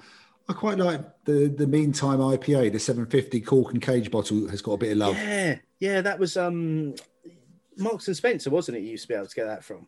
Yeah, um, but like I said, like, first time I saw it was in uh, around 2006 in, in in Greenwich at one of the like these sort of artisanal places, and um, I, I enjoyed that. It was a, I mean, it's a, I mean, it's a world away from most of the stuff they do now, um, but yeah, that's nice to get that bit of love there. Nice memories from Ronnie Bean at Ronnie Bean, Budvar asked Mum to buy me Budweiser, Magic Rock Common Grounds, Magic Rock High Wire. Oakham Green Devil, Siren Broken Dreams, and Rabbi Burns Porter. Not familiar with the last one, I have to admit, but the uh, there's some there's some good ones in there with the uh, Common Grounds and the Green Devil. I have to admit. Yeah, great shouts on on, on those two. Uh, two that probably completely passed me by when I was when I was thinking about mine actually. Yeah, which you know, Common Grounds. You're a big fan of that. Mm, yeah, love it, love it. Uh, from Sean O'Reilly and Crulia. Lagunitas All Day IPA. He notes my first craft beer. D- Duchesse de Bourgogne, Happy Memories. Adnams Nut Brown from his youth. Mauldon's Blackadder, first beer to ever make an impression. And Adnams A6, best beer I've ever had. And Old Ch- Chimney's Hood King Henry, because I've never had it. I think I think that might have been good King Henry. I, th- I think Ah, that might was have been- just- that might have been a typo in in there. Brilliant. You go, damn auto cue. Yeah. Um, but yeah, I like the uh, the Adnams A6. Was that the one they did with Six Degrees North? Yeah, the big imperial stout. Yeah, yeah, that's a good, that's a good beer. Delicious beer, that absolute delicious beer. Great shout on that one. Um, now, bear with us a little bit on, on this one because um, this this next one is from Miles Lambert, and uh, Miles, in true Miles style, uh, did this in seven tweets. So it was one tweet for each of his choices in his six pack. But he, he prefaced that by saying the six pack format prevents Martin from picking Fuller's Vintage Ale, all of them, as one of his picks. Very clever. And he then goes on to say, so Going to start with an obvious choice Russian River Pliny. Only ever had it once, a gift from the Owl Trail. And although often famed beers can be a letdown upon tasting, none of that was this. It surpassed my expectations, felt old school, classic, everything I love about IPAs. Next up, Burning Sky Flanders Red. This was the first Burning Sky beer I ever had at Indy Man back in the day. I remember how fond those those serving it were of it and how classy it tasted. Set up my fondness for Burning Sky beers since then. Can I make an extra special request for a bottle of Magic Rock Cannonball? I say bottle because that's when cannonballs seemed to be magical to me. It was hard to get hold of, and I'll never forget that moment when I first opened one and the aroma grabbed my soul. I adore Imperial Stouts, and one of the greatest I've ever experienced was a Goose Island Bourbon County Stout, which 300 Beerheads shared with me as the final beer of 24 in 24. An eight year old version and was delicious. To share it was a good pal, with a good pal was magic. I simply couldn't have a pack without Almasty Echelon, the free trade in house cask beer, the place I long to get back to. And then finally, I will never forget the first time I travelled halfway across the country to a beer festival with very loose plans to meet folk. However, when I bumped into Steve within seconds of walking into my first Indy Man and promptly got whisked off for a Buxton, Wyoming sheep ranch, I knew I was in for a good weekend. Great memories there from from Miles, and that's that, that's really what I wanted people to share as, as well. Was was was not just here's here's the six beers. I wanted some people to go into that little bit of detail around why why are those beers special to you. Yeah, uh, no, I agree. I think it's it's really fun reading and listening to where people have added their own comments as well. So rather than just list the beers, and I've got no problem with lists. You know, me, me and you love a list. Um, but yeah, they, that little bit of a, a, sense of place, a sense of time, and in the, you know, like the last one where um, I'm presuming he's referencing you as the Steve. Yes, yeah, absolutely. Because it sounds like the type of thing you would have done. yeah. Hi, hi, Miles. Come quick, this beer, have it now. Yeah, yeah. Uh, and yeah, I was in for a good weekend. Probably half of it forgotten after starting off on Buxton, Wyoming sheep ranch. I would suggest. it's always a great starting place. But that brings us on really, really nicely to what we're calling the ultimate, ultimate listener six pack. So, from from all of the suggestions that that, that we had, and obviously we've only covered uh, a few of them tonight. If you want to read through them all again, there's a link in the show notes to the question. Click through on that. You can have a look at what everybody responded with. Um, but we had over 350 individual beers suggested for for this particular six pack idea, um, and the six that came out on top in terms of the most time they were requested. Now, how's this for a six pack? Orval, Russian River Pliny the Elder, Deya, Steady Rolling Man, Augustiner Brau Lagerbeer Hell, Saison DuPont, and Thornbridge Jaipur. It's just missing a dark beer. That's the only thing. Yeah, that is that is the only thing. Sadly, dark beers came way down the list there, there wasn't really a single dark beer. I think probably the one that got requested the most was probably Guinness. Oh right, okay. I'm I'm, I'm slightly surprised. Um, I mean, Deya Steady Rolling Man as definitely the newest beer on there. Um, yeah. It's not bad going, is it?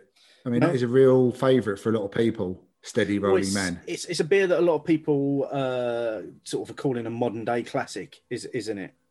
I, I, I would suggest people who say that are, are quite correct. Um, that's it, it's in some illustrious company in that Isn't list. it just? I mean, if you saw that six pack on a shelf, you'd be buying that, wouldn't you? Yeah, I'd, you'd be happy with that. I mean, uh, I mean, I've recently reacquainted myself with the Augustiner Lager beer, lager beer, and it's just a cracking beer. It's just cracking, and it puts me in mind of when I was in Munich. You know, Russian River, I've already mentioned that as being one of my fantasy picks. I love Orval. Um, you know, you could probably have Orval broken down into subcategories of aging. Of years, yeah, yeah. um, but yeah, that's not bad. You did well there, mate. Get narrowing that down to the top six from the 350 suggestions.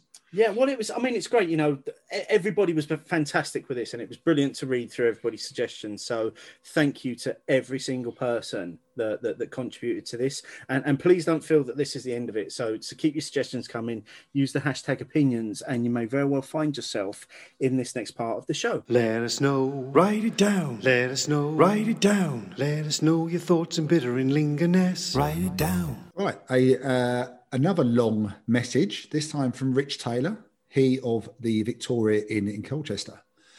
I can only speak for the Colchester area in regards to beer festivals, but my personal opinion is that the CAMRA Beer Festival is beginning to struggle. This is due to more pubs putting on beer festivals, and also a few years ago, real ale drinkers would go to a CAMRA Beer Festival as it would showcase beers from all over the UK and surrounding areas that you wouldn't normally find in local pubs. Nowadays, however, pubs can source real ale pretty much from anywhere in the UK, and they are putting on more beer festivals themselves. CAMRA needs to reassess what their aim is. Real ale is bigger than it has ever been, but pubs are still closing at an alarming rate, and this will only increase. What CAMRA needs to do is to refocus on saving pubs, training people, and serving great real ale and helping breweries to survive. A town wide beer festival would help to support so many pubs, but also could help pubs that don't normally have a great real ale offering it's about working together to keep real ale alive and flowing. Thanks for that, Rich. I think there's so much in that uh, yeah. in that in that message, which you know I think if anyone else wants to get involved in that, thinking about their own area, then you know please carry the conversation on. Uh, Rich, as ever, thanks for listening and thanks for sharing. Uh, from Sean O'Reilly, our previous guest, really enjoyed listening back to this. Especially glad that I did. Otherwise, I'd never have known that I've now got my own jingle. And continuing that theme uh, from Johnny Beerboy at Johnny Beerboy, the Uncrulia statistics jingle is everything. Statistic, yep. Statistic, yep, yep. Statistic, yep. Statistic, yep, yep. It was just something I found on the internet that I thought would, would work in, in that particular part of the show. So if we've ever got any stats from Sean in the future, it, it may make a comeback. From your boy uh, Rob Edwards at Rob Edwards 90, happiness at hearing my mates enjoying good conversation and good beers balanced with a raging jealousy that I wasn't involved in that discussion. Brilliant. Um, hard to picture Rob raging if you see his um, running update pictures, I have to admit. yeah, yeah. He's elite athlete status. Yeah. Uh, from Simon Clark at Simon Carbon. Great show, guys. Good to hear Number Cruncher Sean on the show. Steve comments about Magic Rock Rapture reminded me what an awesome beer that was. I'm fully behind the campaign to bring back sparkled cask pints of that radiant red beast of a beer. You'd never tell from the language Simon's used there, but he loves it. Hashtag bring back rapture. and from Michael and Mick McGrawty, great show. I always love it when the guest is a big fan of the show, and that is from current number one fan. Yeah, it does. It does always work so well when when when the guests that we've got on actually listen to the show as well because they they know what to expect from the discussions. Yes, yeah, and it was good fun. So thanks again, Sean, for being on the show. Yeah. From Jake Overton at Jake Beer. Great show. How I never picked up on the Ryan Ghost Ship, I'll never know. I've only drunk it a million times. And then from Andrew Nichols at Andy RU73, Red Phantom and Camden on Sea are wonderful creations. I don't I don't think we'd disagree. From Paul at UNRCD, great show. It was great to hear what Sean had to say uh, and more about his beer journey. I was lucky enough to have Camden Sea on cask, and it's a lovely beer. That it was good going, getting that one on cask in the short space of time it was out in the Yeah. in the wild. Um, uh, from Rasco and Disco Beer Review at Rasco and Disco. In terms of quality podcast, look no further, or at least until we get one. This is great listening. Thank you very much. Yeah, thank you. It sounds like there's another podcast potentially to look out for soon. From Wayne, Irish Beer Snob at Irish Beer Snob, my opinions catching up is much easier now I'm working from home. Just finished the end of year review. Proud to keep the Irish flag flying, folks. And I think today Wayne also posted that he's finally caught up on, on all the last shows. So that's good going, Wayne. Well done, mate. Yeah, he's had a bit of a blitzkrieg on that one, hasn't he? Yeah, yeah. And then finally from Mark Johnson, uh, really enjoyed this one. Sean was the perfect guest for the beers, and the poll discussion was great. Rapture was still being made on my last visit pre COVID, and a pint on cask is still always my first choice. Also, loved the answer to Ron's question keep doing you. Thanks, Mark. That's uh, really appreciate those comments. Yeah, thanks for that, Mark. And again, some crack, some cracking comments there in the uh, bitter and Lingler, Steve. Yes, yeah. As, as always, just you can feedback what we're doing on the show. Use the hashtag opinions, and we'll find you. So we're coming to the end of our second beer. Um, this Keller Pils for me is is really really hitting the spot. Um, it's it's lovely. It's it's everything I, I want in that particular style. The Keller beer, I don't think is a million miles away from your Keller pils. The main difference, thinking back to when I had the Keller pils, is probably the percentage. This is 5.4 to your 4.6, did you say? Four nine. 4.9. Um, yeah, it's got a bit more going on. It's got a little bit of bready quality, um, really well balanced. I mean, again, I've sort of dragged it out as we've been trying to stay lubricated while we go through all those comments and all the bitter and lingerness. So let's move on to our final beer this evening. My third beer this evening is the Dunkel from Engel, and this comes in at 5.3%, and it is a lovely uh, coppery brown colour with a nice big thick white head, and I'm very, very excited to try it. What have you got in your glass, mate? Uh, a beer that sounds and looks very similar, Steve. However, mine is the Hefeweizen Dunkel version at 5%. Let's uh, waste no more time. Cheers. Cheers. Oh, I like that. It's definitely got a bit of that sort of a banana chew flavour and aroma going on, but not too much, not too sweet and sickly. But definitely feels more like a banana chew than a banana, as in the fruit itself. I like the the the. the if this feels like the right kind of beer to be drinking on a day like today, Yeah. Dunkel. Yeah, when, when when I tried that, I um, I, I I thought it was very very reminiscent of an English bitter, uh, and and then I found it had kind of almost really really subtle licoricey notes on on the finish of it as as, as well. I didn't necessarily get the, the the banana from it because I don't like that in a beer. Um, so, so I'm not. That's not a style that I'm a great fan of. But yeah, I, I, I just found it more more reminiscent of an English bitter than anything else. Okay, yeah, I mean, I that's definitely not a descriptor I would use. And in this kind of style of beer, then that sort of banana element is is fine with me. I wouldn't want the uh, the majority of my beers to have a banana chew uh, aroma and flavour, but that's sitting quite nicely. It's uh, it, because it's a bit darker, it feels a bit more warming as well, um, and that could just be perception as much as anything else. Um, what's your uh, non-Hefeweizen version of the Dunkel like, Steve? Oh, it's it's delicious. It, it, it's like a brown ale. It's um, it's kind of nutty. It's caramelly. It's malty, but it's still really really refreshing. Kind of in in the way that um, the the, the Budvar Dark is. You know, you, you know you're drinking a lager, but it it's you- you're getting all of those dark characteristics from it at the same time. This is exactly the same. Um, this is really really delicious. I think I think out of the three beers, I mean the Keller Pils that, that I had was was great. Um, but this just takes it up a level, and I, and I think obviously having tried the three that you've done tonight as well, so out of the six of them, I, I think my pick of the bunch would actually be this Dunkel because I think it it's just working perfectly for me. Uh, again, I enjoyed the Dunkel when I had it, and it would definitely be up there. Um, and now having the Hefeweizen Dunkel, the dark beers may just have the edge, partly because maybe like the Keller beer and the Keller Pils, there are better versions out there. Um, and but this Hefeweizen Dunkel and the Dunkel you had, I think it will stand up to a few other ones as well. Oh yeah, yeah, and maybe there is an element of time of year in, in that as well. You know, we're drinking a dark beer in, in, in, in the middle of winter. It's it's maybe just working. Would would this be as as, as delicious and refreshing in the summer? I think Who you knows? and I, I think we would probably say yes because we, we've long said that dark beers aren't just for Christmas. Well, I think I think both of us have gone on record many times to to say that the um that the Budvar Dark is is is our preferred beer that that that, that they produce. Yeah, I mean, to be fair, if um, you know Tesco do quite a good deal on their cans, if that if suddenly the dark beer ended up in cans and was part of that same offer, I'd have I'd have more the dark beer than the Budvar as fridge filler. Yeah, Abs- absolutely. I'm, I'm, I'm with you on that. I'm with you on that. So while we enjoy this last beer of the evening, we've got a couple of questions from our listeners this week. Questions, questions, fill my head. First up from Miles Lambert, because he didn't already get enough comments in, in this week's show. Uh, some good news, some bad news. Bad news is you're trapped in one room for the rest of your life. Good news is you can have a supply of beer. However, you can only have one dispense. Do you go for cask, handpull, or a keg tap? Choose wisely. Martin, away you go, king of cask. Egg. Oh, really? Okay, you Yeah. surprise me.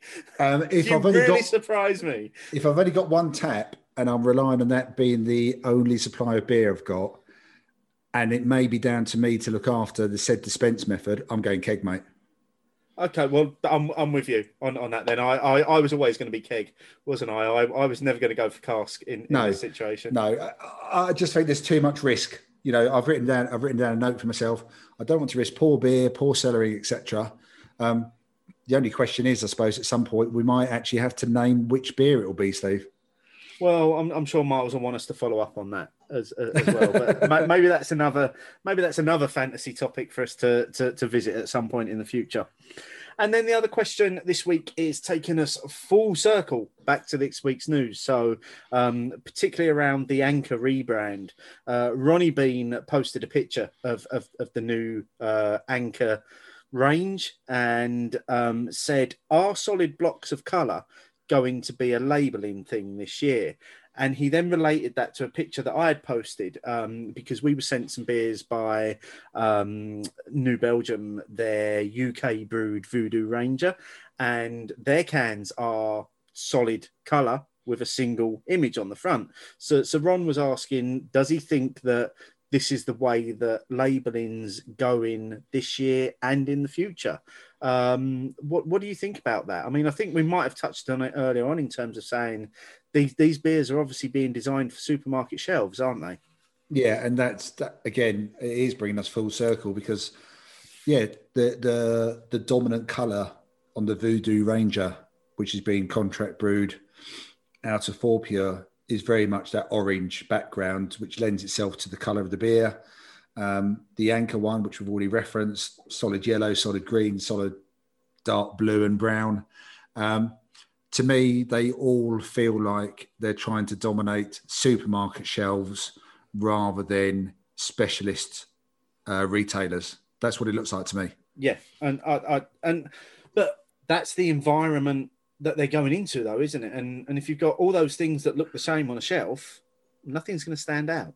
No, it's it's it's getting a bit generic and samey, and you know the the the bit you referenced earlier with the M&S ones, which you know the example that Pete showed was the free beers that Adnams do with M&S, and you know we're, we're aware we know it's an M&S beer, we know they've used Adnams, but yes, it's quite a generic type of branding that they've used. Yeah, it's it's it's it's a very good question from Ron, but it's a shame we had to look at the anchor one again, picture again, because it's just a bit depressing. It's it is sad. It is. I, I just, yeah, I um, we, we've we've we've shared our views on that, and there's, We've shared our views on that, but uh, yeah, I, I I don't think I think Ron might be right. I think that solid blocking is definitely going to be a bit of a thing, and definitely a bit of a thing if you want to get into the supermarkets. Yes, yeah. But as, as always, if anybody else has got any views on that, um, share your thoughts using the hashtag opinions. We're into our final picks of our fantasy six packs. So we've got we've got two beers left each. Uh, so Martin, what is beer number five for you?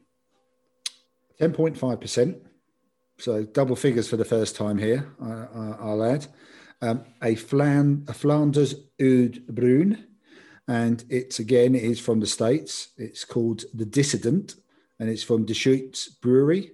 And I'm sure there's about five or six words I've used in the last two sentences that I have butchered completely. I'd, I'd, I'd like to know when you said Oud Bruin, why you did it in a Scottish accent. I don't know. I don't know where that came from, um, but I'll be trying to avoid doing it ever again. Um, this beer, nine percent. Oh no, it says uh, ten and a half percent. It was nine percent once. It's actually gone the other way. Oh, so it's, it's got it's got stronger. It's got stronger, yeah, which is quite unusual actually when beers get reframed. To be honest, I think. Um, tasting notes: magically tart and sweet at the same time. The fruit and acidity make this beer very food friendly, cutting the heaviness of creamy dishes or cooling spicy ones. Thanks to the cherry notes, the beer also pairs well with chocolate. Um, it just sounds like a lovely beer. I like the sour Flanders old brown beers. Um, always been a big fan of those. I think it will sit very well with some of the other beers I've got and will build up rather nicely to, to the sixth and final beer in my list. But before we get to that, Steve, going down memory lane, what's your fifth choice? Okay, so I am all the way back in 2014 now. Uh, both of my last beers are from 2014. Um, so the first one is from late in 2014. It was around about November. Uh, I think I remember getting invited to the launch event. It was a beer at the time that many, uh, many people were describing as an absolute game changer, and that is Camden IHL, the original Camden IHL when it was first released. It's about six and a half percent. It was just a stunning beer. And I remember going to the the, the launch event with uh, a listener of the show, Justin Mason, who um, and we both drank our fair share of it that evening. And Fair, fair was- share, Steve. Fair share. fa- well, we, we had enough. Um, it was it was an eventful journey home on the, the the London Overground, that's for sure. The only words that can be used to describe that beer at the time uh, were game changer. It was uh, the first time that someone had taken a lager and thrown hops in it and made it as hoppy as uh, an IPA, and it was it was absolutely incredible. And the, the, the launch event was fantastic. It was in um, this sort of underground space in Camden. Fantastic evening, and and it's just again, it's it's I want to be taken back to that moment in time where, where I first tried that beer and, and was blown away by what it tasted like. Yeah, I've got a similar story actually, Steve, with the IHL. Uh, when Draft House uh, reopened the pub on Columbia Road called the Bird Cage, I think. They did one of these soft openings. So I went there with Clayton after work and they were doing like 50% off. And I did decide that, oh, IHL, It's about three pound fifty. I'll have pints of that. And I tell you what, though, yeah, it yeah, catches up on you. it, it very much does. But but yeah, what a great beer that was back when it was first launched. It was incredible. oh, it was a it was a cracking beer, and it is such a shame that that has been mucked around with since then. yeah, well, it does. uh, For all intents and purposes, it doesn't actually exist anymore, does it? No, it, for me, it's not. You know, yeah, it's it is a shame because that, I thought that was a cracking beer, and the phrase "game changer" I think is very appropriate actually for that beer. Yeah, it's, it's it's the only it's the only word that fits with it, really. What's your last beer of, of your six pack? It's from Port Brewing Company.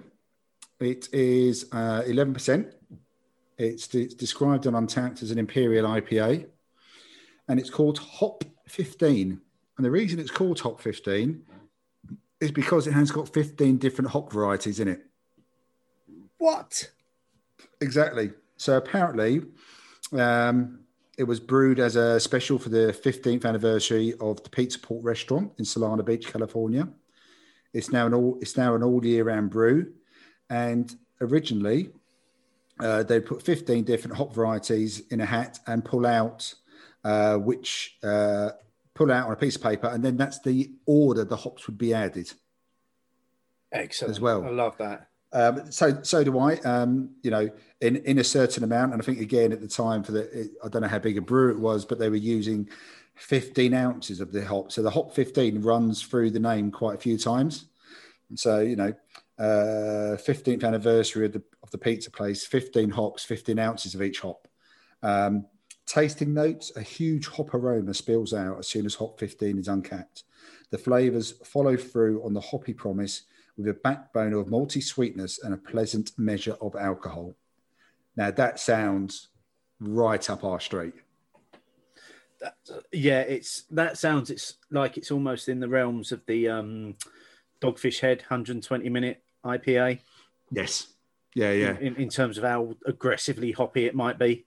Yeah, I, I just love that little bit of that. They've, they've sort of hit on this 15 anniversary amount amount of hops. Um, so yeah, I would I would absolutely love to try that beer, and that is the sixth and final beer in my six pack.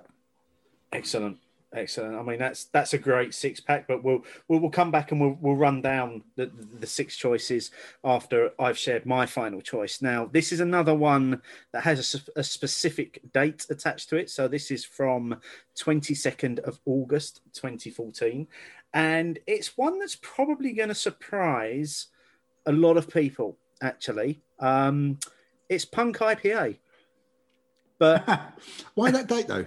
That's what I'm curious about. because it's a bottle of punk IPA that I was given straight off of the bottling line by James Watt when I visited the Brewdog facility in Ellon.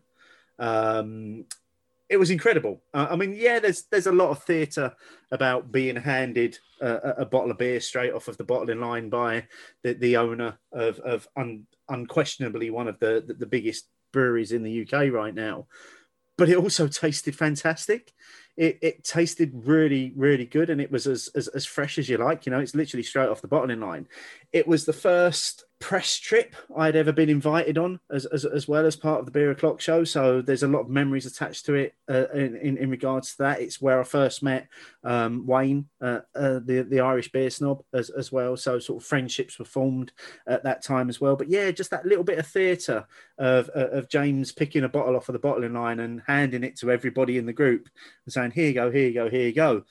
The most amazing tasting bottle of punk IPA you're ever likely to have straight off of that bottling line. It's just um, it's just one that really, really stayed with me. And and yeah, I think a lot of people are going to be surprised by that one, but it, it's the whole moment thing with, with with that particular bottle.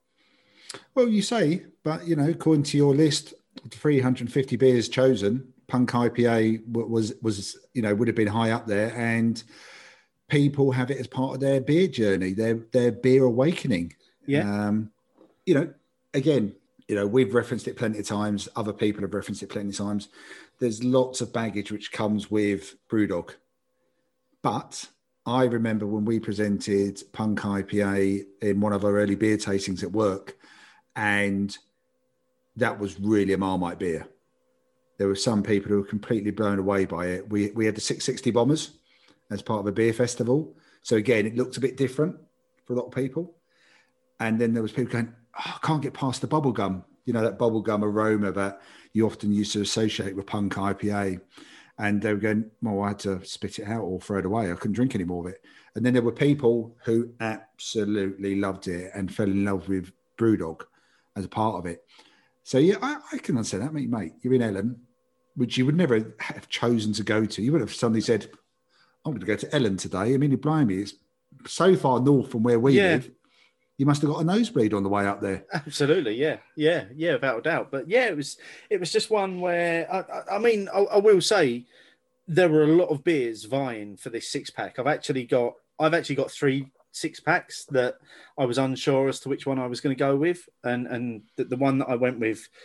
I could attach more memories to each of the beers than than, than with the other two lists but but yeah for, for me it was like like i say just that that that moment of you know you're caught up in this this excitement of being on this trip when and you've met all these amazing people and then you're handed a bottle of beer straight off of the the, the, the bottling line and it, it was just tasting delicious as, as, Yeah, as, no, as, as mate. well We've talked about it before, like you know, beers in certain places, memories, the olfactory system. I mean, one of the guys, or you know, one of the people who came back to us on the on the poll picked beers from the nineties in places, and some of those places may not even exist now. I don't know.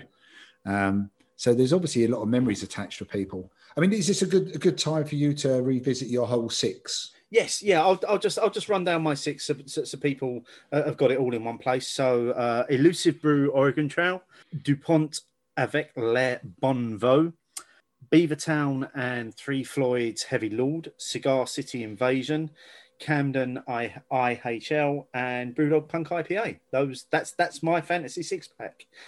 Let me revisit that every time, and every time I open one of those beers, I'm going to get that memory again because because that's what I've kind of associated with each of those beers. What's what's your six pack, mate?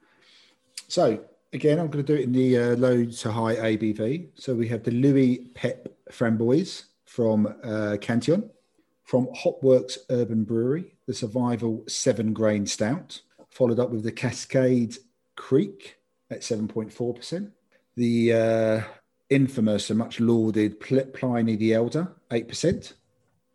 Dissident from Deschutes Brewery, uh, Fla- Flanders Oud Bruin, 10.5%. And finally, the Hop 15, A- Hop 15 Ale Imperial IPA, 11%. All of my beers were chosen from Chapter 5 Speciality Ales, 1001 Beers to Try Before You Die. And I have to admit, it's one of these books that I have had for a while. You know, when people think about, oh, you know, you like beer and you end up with a book, or if you're really unlucky, you end up with one of those supermarket world beer packs or something. Luckily, this was the book. I, I, I actually made me go through it all. I actually went through the whole chapter. And these beers, five of them were un, well, Cantillon, obviously, I'm familiar with, but Pliny the Elder, heard plenty about. But some of the other beers I'd never heard about at all. And just the picture and the words was enough to draw me in and go, yeah, you're going to be in my fantasy six pack.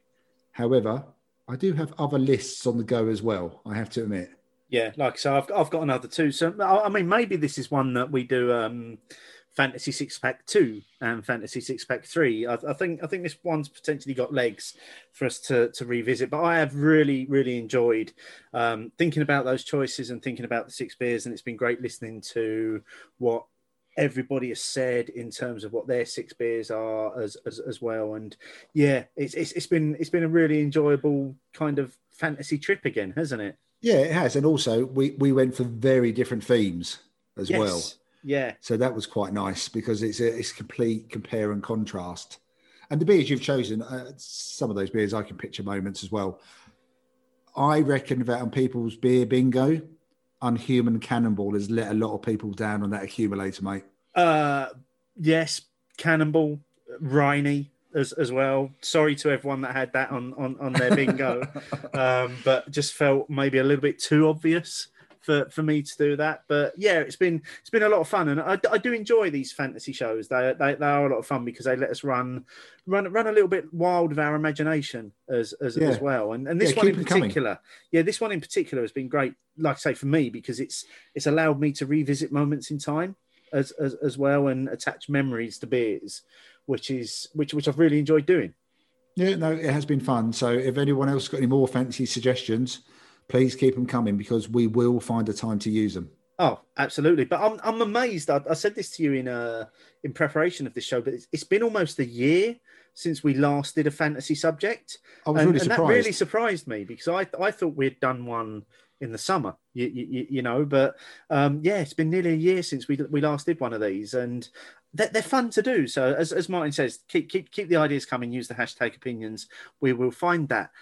Final thoughts on your last beer this evening?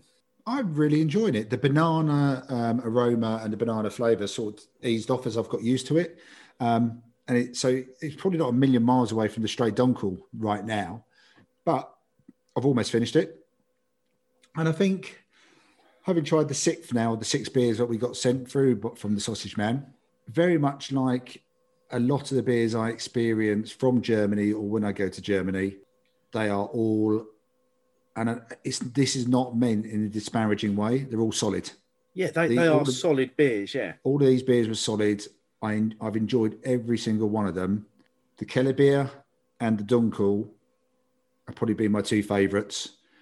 But yeah, I've enjoyed them. And yeah, the the screw cap, maybe we'll come back to that again one day. It's still a bit of an oddity for me. You know, we haven't really opened the beers on air because there's no real noise to There's make no, with a screw no cap. theatre to it, is there? And that's the thing. There isn't a theatre to it, is it? It's not. There's there's no cap coming off and a bit of a hiss. There's no cork and cage. Even a can brings you more theatre than a screw top. I would be curious to know why they've gone for a screw top. I, the Germans do like their drinking just when they're walking around, unlike over here where it's almost frowned upon the the public drinking.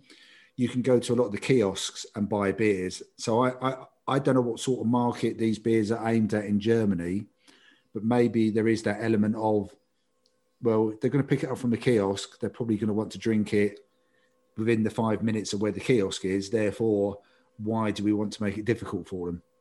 Yeah, and you've also got the potential of resealing it as, as well, haven't you, in, in, in the bottle? Yeah, I've never, I've never tried that. No, why would you? why, why, why would you reseal a beer? Uh, what, what, what's your final thoughts on your Dunkel? Uh, I'm- loving it. Out, uh, out, certainly out of the three beers this evening, it's been the one that I've enjoyed the most. Um, I think I mentioned earlier, probably out of the six beers that I've tried, it it would be the one that's at the top for me, closely followed by the Keller Pils after. Um, but as you say, they're, they're just they're just solid beers. They're they're really really solid. But and and we are really really appreciative of the Sausage Man for um, offering us to send us these beers to try.